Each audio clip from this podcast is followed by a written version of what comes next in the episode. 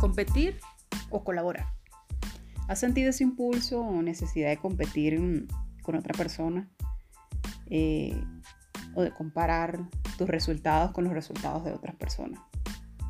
Y es que es una de esas mentiras que nos han hecho creer como verdades y que, ¿qué pasa cuando una mentira es repetida mil veces? Se convierte en verdad.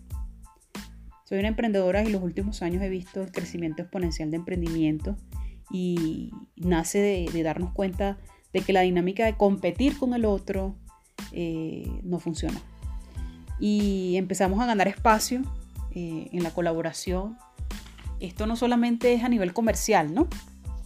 En nuestras relaciones eh, la competitividad dejó de, importar, sobre todo la insana, ¿no?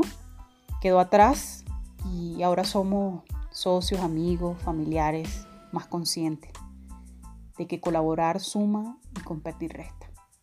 Aquí seguimos sumando al despertar de conciencia y muchas gracias por su tiempo y compartir este.